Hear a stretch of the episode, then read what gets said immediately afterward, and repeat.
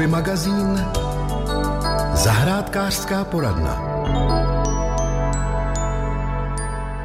Ani jsme se nenadáli a už je tady březen a s ním souvisí spousta zahradnické práce v pařnících, sklenících a také příprava půdy na záhoncích. A právě o tom všem si budu dnes povídat s plzeňským zahradníkem Přemyslem Písařem. Hezký podvečer. Hezký podvečer. Čím tady začneme, pane písaři? Dezinfekcí půdy, zbavení jí škůdců a dejme tomu třeba i semínek, které v té půdě jsou a mohli by nám jí zaplevelit? Naše posluchače asi v tuhle chvíli bude zajímat, jak se postarat o nějaký foliovník nebo nějaký skleník, protože tam ta výsadba většinou proběhne jako první. Takže pokud se vezmeme foliovníky, skleníky nebo nějaké jiné kryté stavby s řízeným klimatem, tak eh, po té zimě je důležité udělat několik věcí. Za prvé je vhodné ten skleník nebo foliovník nějakým způsobem umít, zejména ty skla, protože na těch sklech, tím jak se tam vytváří rosa, jak to kondenzuje, tak tam bývají dost často zárodky chorob, můžou tam být nějaký škucí třeba zalezlí v těch ramech nebo někde jinde. A je vhodné určitě tu stavbu zevnitř umít nějakým dezinfekčním prostředkem. Druhá věc, když už se budeme věnovat eh, ideálně tím skleníkům, nebavíme se teď o polikarbonátu nebo o folivnicích, ale u skleníků je dost často vysoká propustnost eh, světla a hrozí, že ty rostlinky by mohly být popálené, tak tam je dobré udělat nějaký nátěr, třeba vzít štětku vápno hašené a ty skla natřít tak, aby jsme zmírnili intenzitu toho slunečního světla, které nám potom za jednak přehrává ten skleník uvnitř a za druhé nám to může působit nějaké další komplikace, navíc vápno je dezinfekce, takže nějaký takovýhle ochranný nátěr nějakým takovýmhle způsobem provést. Co se té půdy týká, tak eh, tam bývá dost často problém v tom, že ta půda je po té zimě velmi suchá, vyschlá. Ty zkušenější ve vyšších nadmorských polohách vědí, že je ideální, když třeba napadne sníh a potřebujete uklidit nějakou cestu, cestičku, že je dobrý naházet to do toho skleníku, že on se to postupně jako otává. Každopádně ta půda, předtím než ji ošetříme před chorobami a škuci, musí být vlhká, musí být takzvaně aktivovaná. Kdo to má teď ve skleníku eh, suché jako trout, tak vzít vodu, intenzivně prolít, zalít. Ten život, který tam je, tak se aktivuje, řekněme rámcově, tak během třeba nějakého týdne. Potom je vhodné udělat dvě věci. Ten skleník ošetřit buď tím, že použiju nějaký sirný knot nebo nějakou jinou dezinfekci, tu půdu můžeme ošetřit aplikací dusíkatého vápna, což mimo jiné platí i pro venkovní záhonky. To dusíkaté vápno rozhodíte na povrch, provedete vlastně zrytí, tak abyste ho dostali do té půdy a je úplně jedno, jestli se bavíme o skleníku nebo jestli se bavíme o záhonku pro kedlubny, třeba někde venku. Takže zarijeme, pořádně prolijeme vodou a v tom skleníku je to vodné taky, venku je to v podstatě nezbytné, tak eh, tu půdu přikryjeme nějaký neprošný materiál, třeba nějaká folie, něco takového.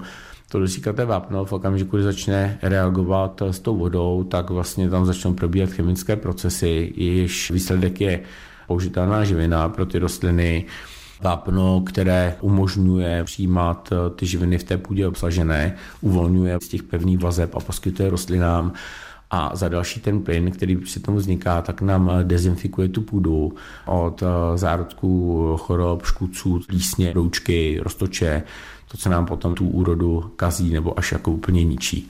Jinak upozorňuji, že při aplikaci dusíkatého vápna je potřeba nechat to nějaké dva, tři týdny působit, folii nebo nějakou tu neprodyšnou hmotu, látku sundat a nechat to ještě vyvětrat, aby ten plyn měl šanci se z toho záhonu odpařit a v tu chvíli máme teda připraveno a mohli bychom se pustit do toho pěstování tak, abychom se netrápili s těmi chorobami a škuci, co tam zbyly od minulého roku. Stačí opravdu týden vyvětrat a potom můžeme sázet? Samozřejmě, že pokud to necháme déle, tak to bude jenom dobře.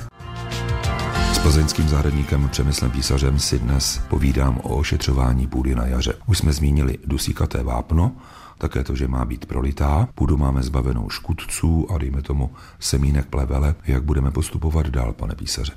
Tak eh, je úplně jedno, jestli se budeme bavit zase o nějakém skleníku, pařníku nebo venkovním eh, záhonu. Důležité je, jaký typ eh, půdy vlastně máte. Já se teď představím takový extrémní případ. Jsme někde u nějaké novostavby, půdy tam mnoho není. Teď se snažíte zúrodnit to, co tam vlastně po té stavbě zbylo, nebo budete někde vyloženě na písku, nebo na břidlici, nebo někde, kde je vysoká hladina spodní vody tak vždycky je potřeba se zamyslet nad tím, jaké je to stanoviště a vlastně jakého výsledku chcete dosáhnout. Pokud budeme uvažovat zeleninu, tak většina zeleniny má ráda kyprou, humozní půdu, vysoký obsah humusu, prodyšnou s nějakou drobnou příměsí třeba písku a ta půda by měla obsahovat samozřejmě živiny. Pokud uh, máte někde nějaké skutečně lehké místo, kde se dost často drží voda, ať už po dešti nebo hladinu spodní vody, tak tím, že do této zeminy přidáte křemičitý písek, tak tomu určitě pomůžete. Na druhou stranu, pokud jste někde na pískovci a mohli byste tam stát s hadicí a lít to tam jako od rána do večera a všechna ta voda někam odteče, tak naopak do té vody potřebujete přidat jílovité nějaké částky, případně jsou takzvané hydrogely, které vám tam tu vodu pomohou udržet. To znamená, vždycky je potřeba zamyslet se za prvý nad kvalitou té půdy, že můžete se zamyslet nad tím, co máte na zahrádce a třeba zjistíte, že ta půda je chudá, vyžila, že tam nízký obsah humusu a pak je třeba dobrý do toho přidat nějaký substrát, abyste tu složku toho humusu zvýšili. Nebo samozřejmě příští rok a na podzim aplikovat třeba zelené hnojení a to by bylo na dlouho to vysvětlovat teďko. A další věc jsou živiny v té půdě. My jsme dezinfikovali, my jsme se podívali na kvalitu té půdy. Teď je potřeba podívat se na to, aby ty rostlinky měly z čeho žít.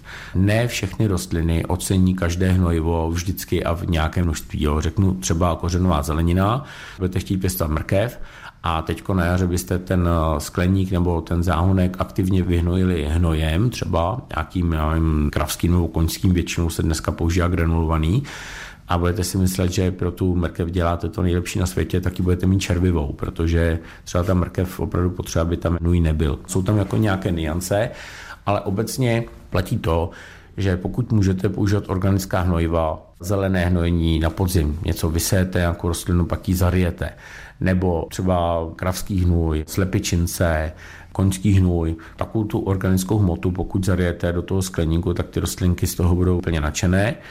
Pokud eh, tuto možnost nemáte nebo chcete kombinovat, tak je samozřejmě dobré použít plná hnojiva, myslím tím eh, minerální hnojiva, klasické granulky, abych to popsal někomu, kdo tomu třeba úplně nerozumí. Tam ta základní složka je vždycky dusík, draslík, fosfor, taky někdo zná zkrátku MPK, ale nemyslím tě MPK jako hnojivo, ale jako základní prvky plus eh, pro ty rostliny potřebujeme i stopové prvky. Jo, aby jsme se třeba potom nedostali k tomu, že v rajčatech máme černé tečky, že nám vyhnívá třeba srdíčko eh, listového salátu a tak dál. Ty rostliny potřebují komplexní výživu, nejenom MPK. Měly by tam být i nějaké stopové prvky a použít to hnojivo, které je pro tu danou rostlinu vhodné. Další velmi důležitá věc je ta, že třeba u organických hnojiv nebo dlouhopůsobících, když to tam zadejeme teď, tak už je to vlastně jako v pořádku. Pokud si vezmeme nějaké hnojivo, které je s rychlo využitelnými živinami, typicky granulované hnojivo typu MPK plus něco, tak je potřeba vědět, že ty živiny v té půdě putují nějakou jako různou rychlostí. Třeba, že dusík je taková potvůrka, pohyblivá poměrně, takže když dusíkem pohnojím dnes, a bude dostatečně vlhko, tak ten dusík bude plus minus pryč za tři týdny. Prostě on odputuje v té půdě vyhnojit políčko dusíkem v okamžiku, kdy tam seju semínka z mého úhlu pohledu moc smysl jakoby nedává. Jo? Oproti tomu třeba draslík je stabilnější a fosfor může mít um, nějaké problémy, pokud je třeba určité pH té půdy nebo nějaká vlhkost, tak některé ty formy toho fosforu pro rostliny budou uh, hůře vstřebatelné, ba i nedostupné. Takže je vhodné zamyslet se nad tím, jestli mám teda organické hnojivo, jestli mám minerální hnojivo auto minerálního hnojiva, jestli je to hnojivo, které má rychle použitelné živiny, nápověda to bývají ty levnější hnojiva, anebo jestli mám osmotické hnojivo, které živiny uvolňuje postupně, to jsou různý všechny ty hnojiva, které končí eh, koncovkou OT. Tam potom to hnojivo třeba při tom použití, víte, že na oblohu je napsáno, že je to na 6 měsíců, tak to prostě máte na 6 měsíců, bude to fungovat. A to jsou teda ty většinou dražší typy hnojiv. Když jsem si loni kupoval substrát na sázení rajčat, tak eh, jsem si na tom pytli přečetl, že obsahuje i hnojivo zhruba na 6 týdnů a když jsem potom ten substrát rozbalil a dával jsem ho do trůlíků, kde rajčata pěstuji, tak jsem si všimnul, že v té zemi jsou takové bílé malé kuličky. To bylo to hnojivo, které se uvolňuje? Mohlo to být to osmotické hnojivo, ale u těch osmotických hnojiv, co to osmotické hnojivo je, standardní hnojivo, to rychle využitelné, je vlastně sádra a v té sádře jsou vázané ty živiny a v okamžiku, kdy to teda do toho záhonu dáte a zalijete to, tak se ty živiny uvolní a ty rostliny mají okamžitě k dispozici. Ty osmotická hnojiva tak jsou utvořená vlastně tak, že jsou v takovém obalu, který na základě teploty a vlhkosti umožňuje tím živinám vlastně z toho obalu, z té kuličky vycházet do té půdy okolo. Někdy se občas stává taková srandovní věc, že si někdo koupí rostlinu v zahradnictví, která v sobě tohleto dlouho působící hnojivo má a pak přijde na reklamaci s tím, že tam našel vajíčka, lalkonosců a podobné věci a ono jsou to obaly tady o toho hnojiva, které už jsou vyčerpané. Ty osmotická hnojiva jsou udělaná tak, že v rozmezí většinou od 3 měsíců do nějakých 12 měsíců ty živiny pozvolně uvolňují. Takže pokud jste si koupil pytel eh, vlastně s tím substrátem, tak to osmotické hnojivo tam může být, ale standardně se tam nedává, protože to by teda říkali, že je to na tři měsíce plus. Ale může to být třeba nějaká kombinace organominerálních látek, část třeba chlevského hnoje, část já nevím, třeba nějakého humusu nebo něčeho takového a tímhle tím způsobem oni ty substráty dokážou vyhnojit a pak tam ještě přidají třeba nějaké ty stopové prvky, tak to byl spíš tento příklad. Tak to byly rady od plzeňského zahradníka Přemysla Písaře. Díky za ně a budu se těšit za 14 dnů naslyšenou. Mějte se krásně. Hobby magazín Chalupářské okénko Před týdnem jsme si s Danou Malinovskou, revizní techničkou a komíníkem v Plzni povídali o správném typu topení, o komínech, o jejich dechtování a také o tom, proč netopit tím, co zrovna hoří. A dnes přejdeme ke kamnům. Spousta lidí si koupila krbová kamna, protože považovala na podzim dřevo za asi nejlacinější způsob vytápění našich domů, ale největším problémem právě u vytápění jsou kamna. Kamna, aby vytopila celou místnost, eventuálně dvě, aby správně hořela a aby byl v pořádku i komín. Už jsme zmínili, že je potřeba součinnosti jak kamnáře, tak i kominíka, topenáře, aby vše sedělo tak, jak má. A proto se paní Dany Malinovské ptám, je to všechno teď už v pořádku, že si lidé kupují opravdu kamna, která jim budou sloužit, anebo vyhodí peníze. Dobrý den. Bohužel musím skonstatovat, že málo kdo dokáže vyhodnotit, že vhodnost kamen není pouze o tom je, tyhle se mi líbí. Kamena by si měl zákazník posadit na tom, co od toho chce vytápět, jestli chce kamna teplovodní nebo pouze lokální a měl by si hlavně uvědomit, že s ohledem na emisní třídy dostupných spotřebičů je nezbytně nutné to koordinovat i s komínem.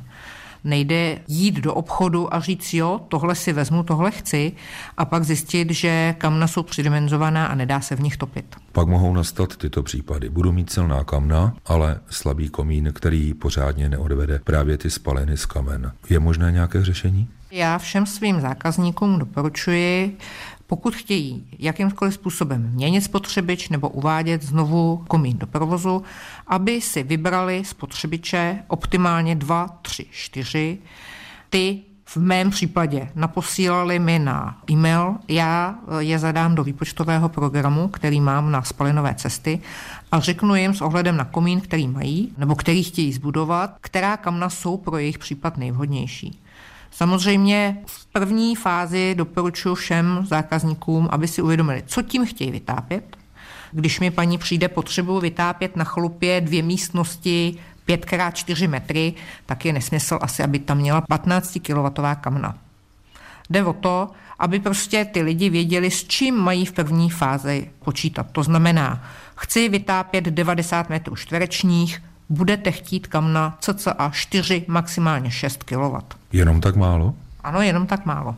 Ve své podstatě jde o to, že pořád je lepší, když kamna hoří, než když si koupíte 12 kW kamna, zatopíte v nich, roztopíte a teď zjistíte, že už je vám tam vedro, tak je začnete škrtit.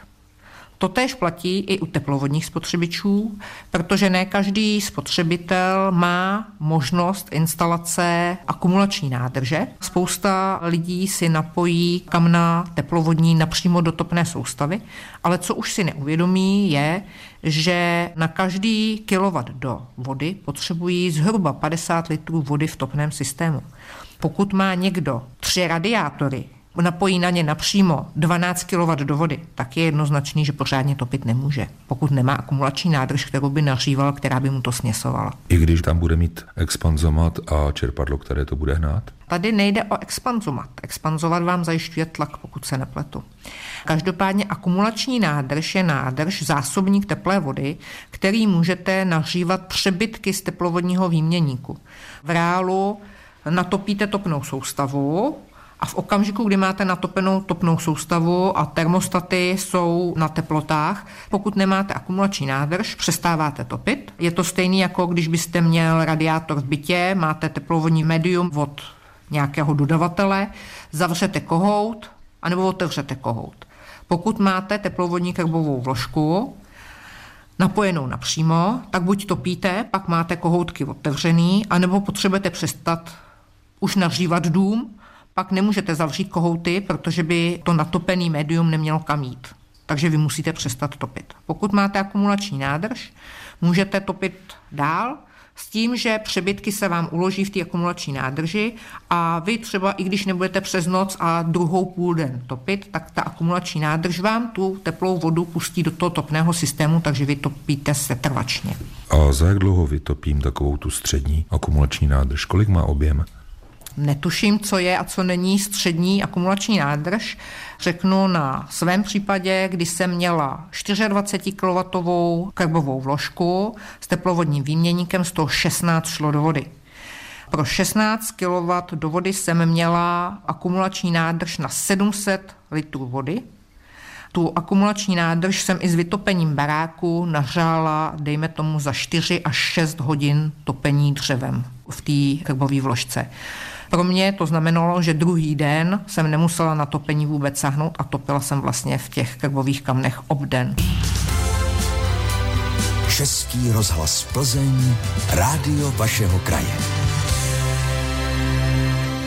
O topení v krbových kamnech si dnes povídám s Danou Malinovskou, kominíkem a také revizní techničkou v Plzni. Už jsme zmínili, jak používat krbová kamna, krbová kamna s výměníkem a akumulační nádrží a také jak důležitý je komín. Já bych se ještě zeptal na druhou možnost. Koupím si slabá kamna a budu mít pořádný komín. Stane se něco? To záleží na tom, co si koupíte za kamna. Dřív byly do průlezových komínů napojovaná lokální kamna Petra, která jsme zmiňovali při minulém rozhovoru, která měla teplotu spalin přes 300 až 350 stupňů Celsia. Tyhle kamna, když jste zapojil do komínu, byť byl průlezový, nestalo se nic.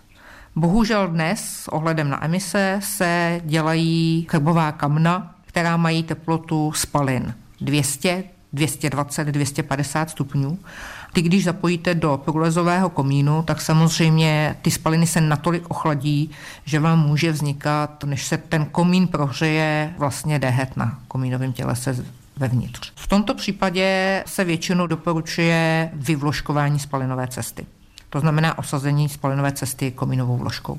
Vedle krbových kamen, která jsou k běžnému použití a třeba mají i ten výměník, se prodávají i takzvaná designová kamna, která by měla dotvořit právě tu naši domácnost, třeba krásnou stěnu anebo roh místnosti a podobně. A jaké s nimi máte zkušenosti? Designová kamna je velice přesný termín, tak to, k čemu jsou určená. Sama jsem se u jedné své zákaznice s tímto termínem a s těmito kamny setkala.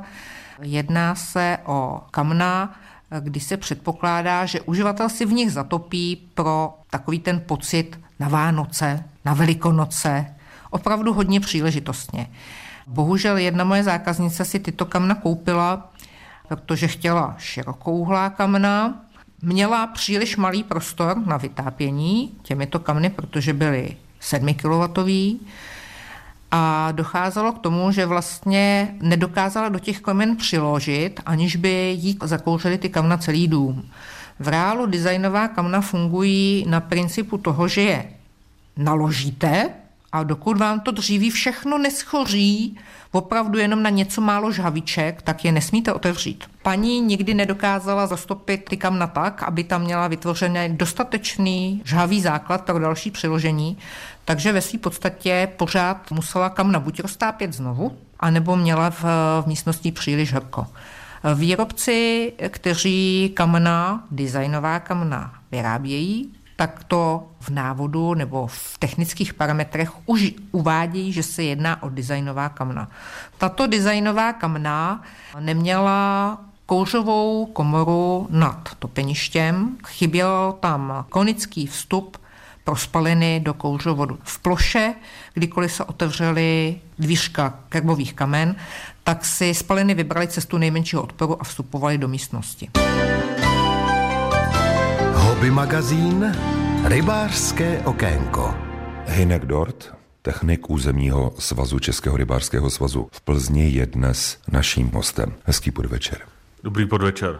Naposledy jsme si povídali s vaším kolegou Petrem Dimitrovem o predátorech, kteří decimují západočeské vodní toky. Přejdeme tedy dnes na lepší téma, a to počet rybářů v západních Čechách. Vy jste před koncem roku informovali o tom, že budou zdražené rybářské povolenky, že se bude platit více za brigády a tak dále a tak dále. Takže takový ten celkový poplatek v západních Čechách výjde rybáře sportovního na několik sto korun navíc. Odhlašují se rybáři ze své bohulibé činnosti, anebo budou chytat dál?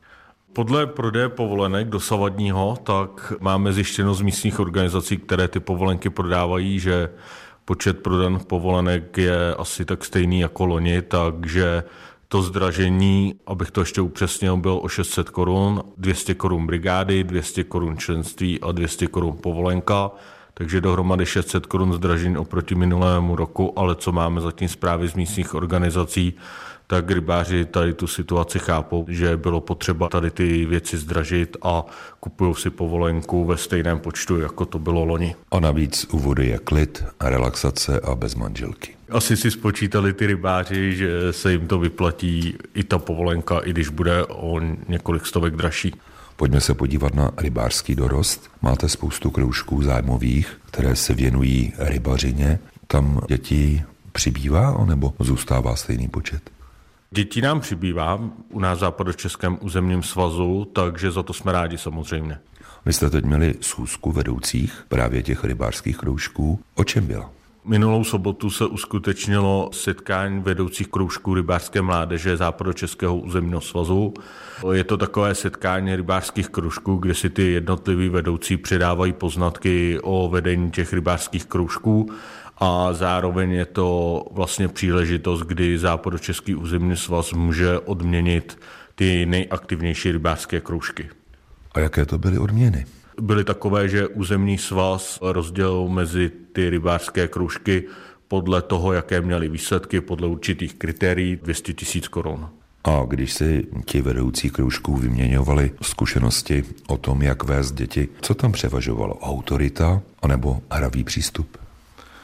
Převažuje určitě hravý přístup a co mám informace, tak si předávali zkušenosti, jak vést třeba rybářský kroužek v době, kdy se ještě nemůže chodit na ryby, v tom zimním období, kdy vlastně je potřeba ty děti zabavit a nejde s nimi jít ven na ryby, protože je zamrznuto nebo je sníh, takže si předávají nějaké informace, co dělat v rybářských kružcích tady v tom období. A co děláte vy, když jsem k vám dříve volal, tak jste většinou zarybňovali. Teď ta doba ještě asi nenastala.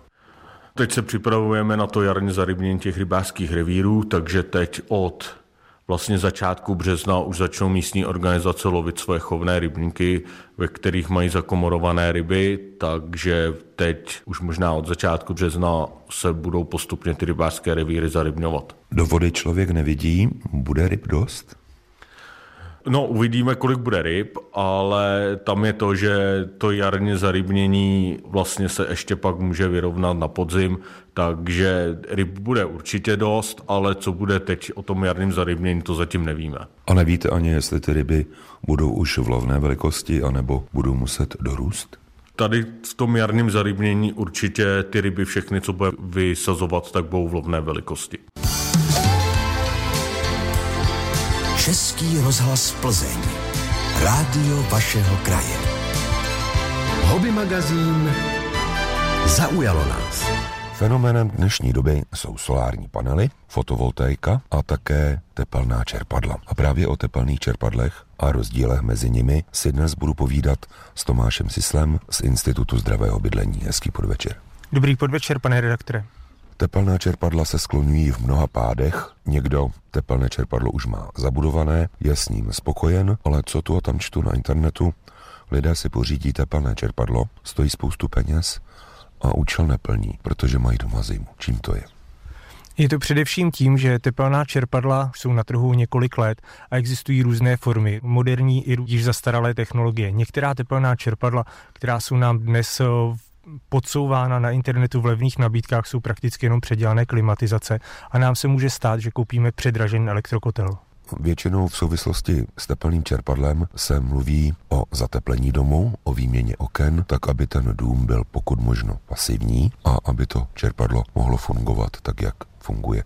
Takže do starých staveb se nevyplatí.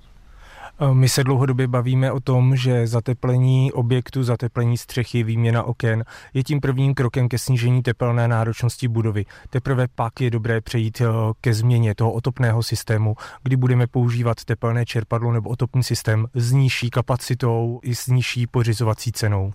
Cena ta bude asi rozhodovat při výběru toho čerpadla, ale jak vybrat laciné a kvalitní? To je právě ta otázka, kterou se zabýváme. Měli bychom si říct, že tepelné čerpadlo funguje vlastně tak, že odnímá teplo z okolí toho vytápěného objektu e, ze vzduchu, země nebo vody a převádí ho na teplotní hladinu použitelnou pro ten otopný systém, e, respektive ohřev a vytápění toho objektu. To já ale jako lék nepoznám. Většinou mi firma dá nějakou nabídku, my dneska máme prakticky 100 různých společností, které nám nabízí drahé a kvalitní, ale i nekvalitní tepelná čerpadla, především z dovozu. Jak tedy poznat kvalitu? Musíme si říct, že existuje několik druhů teplných čerpadel. Země, voda společně s vrtem, země, voda, voda, voda, vzduch, vzduch. A funguje to vlastně tak, že my bychom se měli soustředit na některé eh, body. Takzvaný sezónní topní eh, faktor, což je skop, což je průměrný topný faktor za celou sezonu, který nám určuje účinnost přenosu tepla teplným čerpadlem v jednom pracovním bodě. To znamená, že popisuje ten topný faktor. Udává, kolik eh, tepla do domu bylo dodáno, než kolik bylo odebráno z elektrické sítě. Čím vyšší tento údaj je, tím je to lepší. Souvisí to s takzvaným bodem bivalence nebo bivalentní hodnotou, což zase znamená, jak vysoká je teplota venkovního vzduchu, při které tepelné čerpadlo již není schopno dodat ten potřebný výkon a potřebuje pomocný takzvaný bivalentní zdroj energie. A to už se může jednat právě o například plynový kotel, elektrokotel nebo kotel na tuhá paliva. Je to zase fokusováno na to, aby jsme si vybírali prověřené výrobce tepelných čerpadel, především ze střední Evropy, protože pokud si koupíme tepelné čerpadlo, které je konstruováno na teploty, které jsou třeba v Itálii nebo někde níž, kde je teplej, tak nám opravdu zhruba třeba od 5 nebo od 0 stupňů Celzia už může vlastně začít uh, nefungovat to tepelné čerpadlo efektivně a začne nám prakticky přitápět elektřinu a my si pouze kupujeme ten předražený elektrický kotel. U tepelného čerpadla budeme také platit pravidelné prohlídky a možná doplňování té chladící směsi, která nám potom přemění tu zimu na teplo, pokud to tak mohu říci.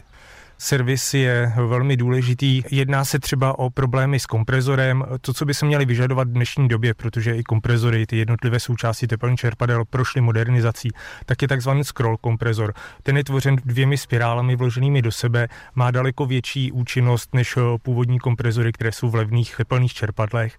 A vlastně jsem se setkal s tím, že někteří tuzemští a prémioví výrobci dokonce poskytují monitoring toho tepelného čerpadla. To znamená, že oni opravdu jsou napojeni na to tepelné čerpadlo, dokáží nám říct, jakou má účinnost v jakém dni a vlastně nám nabízí i servis.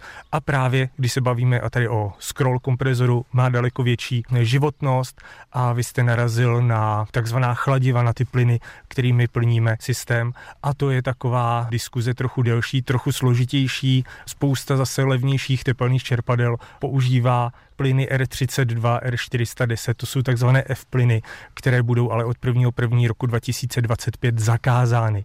Doporučujeme, pokud budeme vybírat tepelné čerpadlo, orientovat se na tepelná čerpadla, která jako plnivo používají nebo jako chladivo používají R290, což vlastně není nic jiného než přírodní propan, a vlastně si musíme říct, že ačkoliv nám někdo je schopen tvrdit, že ty plniva se dají nebo chladiva se dají vyměnit, tak to tak není. Pokud je tepelné čerpadlo konstruováno na F plyny, tak to neznamená, že by jsem dokázal bez jakéhokoliv zásahu do něj, bez výměny právě třeba komprezoru, vyměnit za ten ekologický plyn R290. A potom také bude záležet na celé topné soustavě, jestli má tenké trubky, klasické trubky, radiátorech a tak dále a tak dále.